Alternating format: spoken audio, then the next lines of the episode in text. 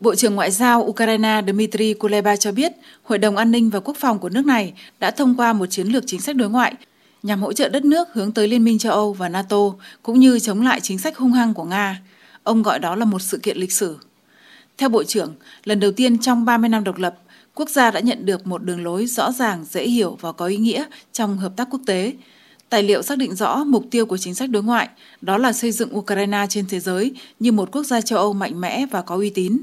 Trong tài liệu cũng xác định 6 hướng ưu tiên của chính sách đối ngoại. Ngoài ra, chiến lược nói về việc đảm bảo chủ quyền và toàn vẹn lãnh thổ của quốc gia. Ngoại trưởng Kuleba cho biết thêm rằng, chiến lược cũng xác định các mục tiêu như xúc tiến xuất khẩu của Ukraine và thu hút đầu tư, bảo vệ các quyền của người Ukraine ở nước ngoài, quảng bá hình ảnh tích cực của Ukraine.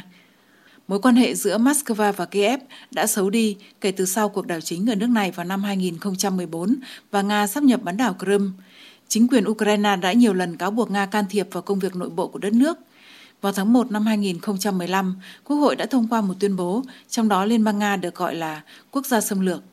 Nga phủ nhận các cáo buộc và gọi chúng là không thể chấp nhận được. Moscow đã nhiều lần lưu ý rằng họ không tham gia vào cuộc xung đột nội bộ Ukraine và quan tâm để Kiev vượt qua cuộc khủng hoảng kinh tế và chính trị.